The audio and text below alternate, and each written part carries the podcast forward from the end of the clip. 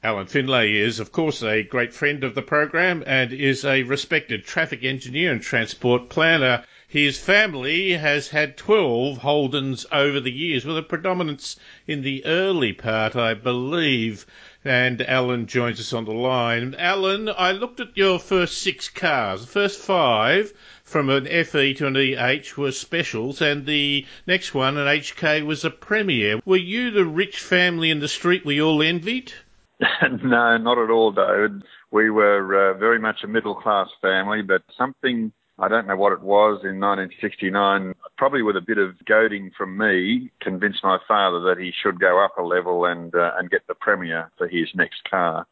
The other thing I remember about that car is that um, I talked him into the more powerful 186S six cylinder motor rather than just the 186 it was a time, wasn't it? The S was a performance car. I mean, they raced some at Bathurst, wasn't it? Or was that the earlier ones, the X2 with the HD Holden? But even the special ones, I mean, they were specials, but they weren't special in any sort of luxurious way that we come to know now.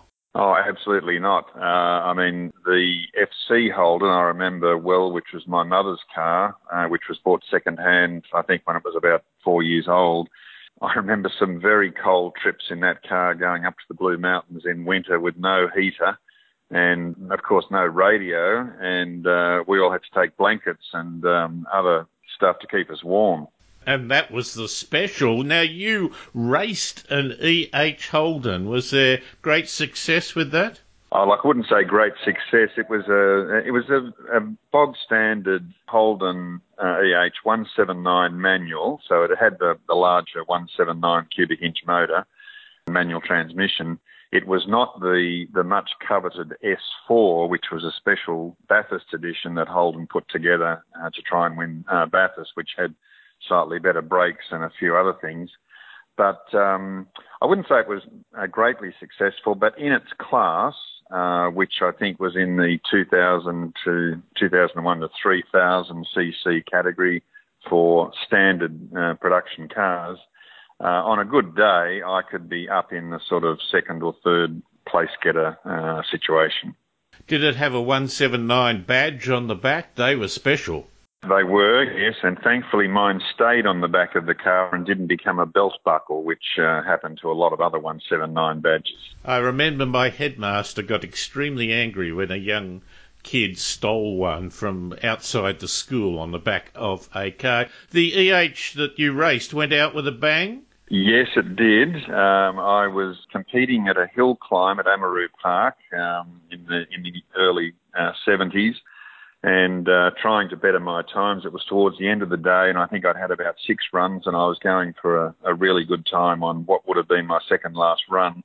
And as I uh, revved the car to its limit in first gear, I heard an almighty bang, and I thought the worst. I thought I'd blown the motor, um, but as it turned out, the bang was created by one of the fan blades coming off the fan and actually almost piercing right through the bonnet. Um, it, the fan blade was actually sticking out through the bonnet, um, and thankfully the rest of the uh, the motor in the car was all right. So the uh, the solution was to actually remove the whole fan blade assembly, and then another friendly and helpful competitor managed to have a hacksaw in his toolkit, and so we sawed off the other half of the uh, blade that was still attached to the to the assembly, and then put it back on the car. So I limped home with a a two bladed rather than a four bladed fan. Um, thankfully, you didn't get stuck in in heavy traffic, so uh, didn't overheat. You did that for balance, didn't you?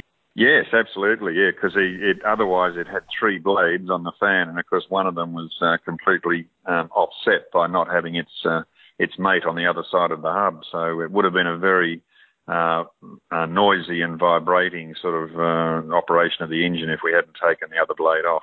It seems like your early family was somewhat devout to the Holden cause.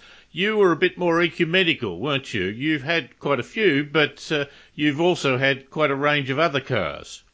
Yes, I um, I mean I was I was always a very keen Holden fan, and I guess my first car being the EH, um, there's a lot of sentimental attachment to the brand, and then I bought a Torana after that.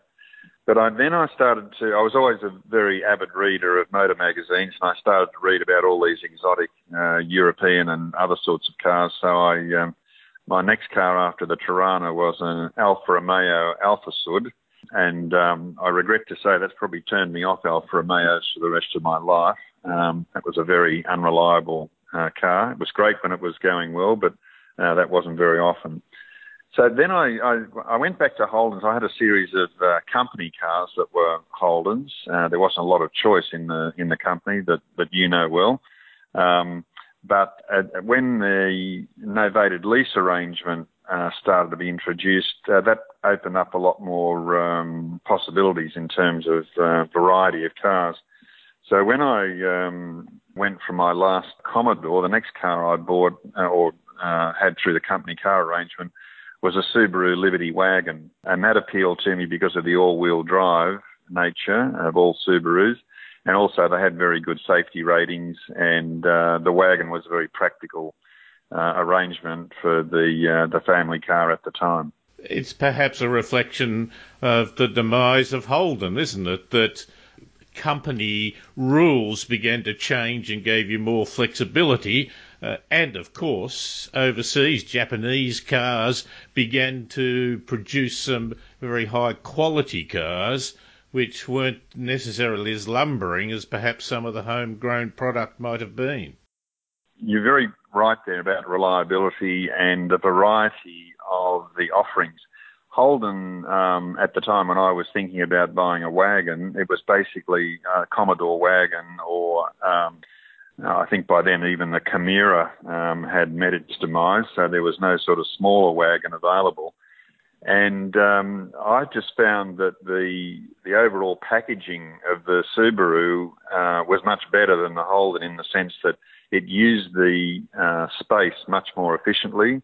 Uh, the Holdens were, as you say, a bit lumbering and a bit um, a bit bigger than they really needed to be in the bodywork without offering a whole lot more interior space or practicality. Did your parents forgive you for leaving the fold? Ah, yes. Look, I think uh, even uh, dear old dad, uh, I think his last Holden, which I forgot to put in that list, by the way, that was an HJ Premier, um, and that was actually a 4.2 litre V8. That was the one and only V8 that the family has ever uh, had and uh, he hung on to that car probably much longer than he really should have. Um, and uh, he went from that into a Toyota Camry. So that was the end of the Holden lineup uh, for our family. He would have spent much less on petrol. Absolutely, and um, in fact, it was the time when um, I think I convinced uh, my father and mother that they really could do with just one car rather than running the two that they they had been running. And uh, so the Camry was a pretty good compromise between uh, uh, the Holden Premier and a Ford Laser. See, a Ford actually crept into the family at one stage too. Oh, was that a struggle? That's a four-letter to... word, isn't it?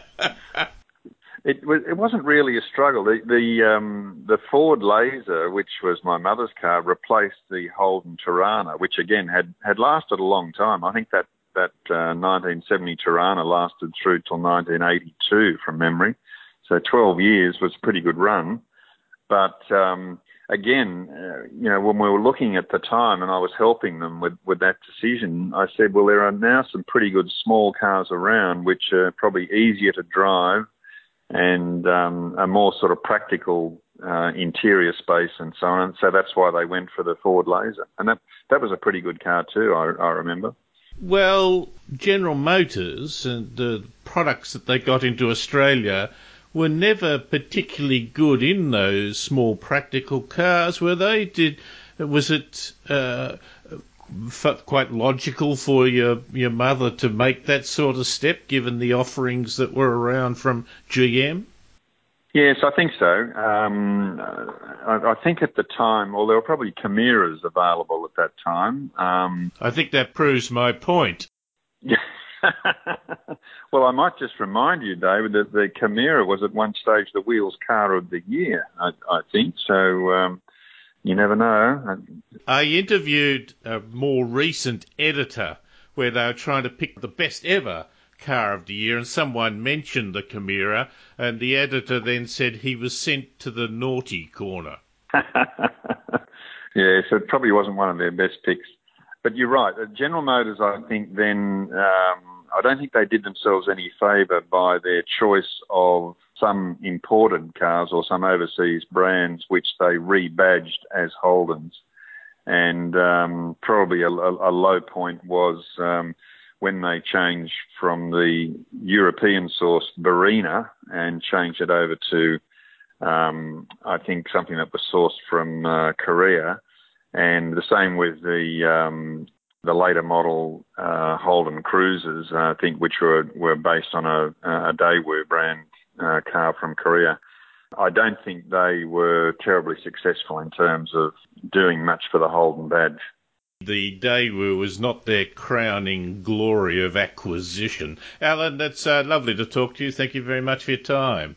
Thanks, David. Always, ha- always happy to talk. That's Alan Finlay, a uh, person who came from a family of devout Holden owners for a while until final reality settled in with times that were a changing.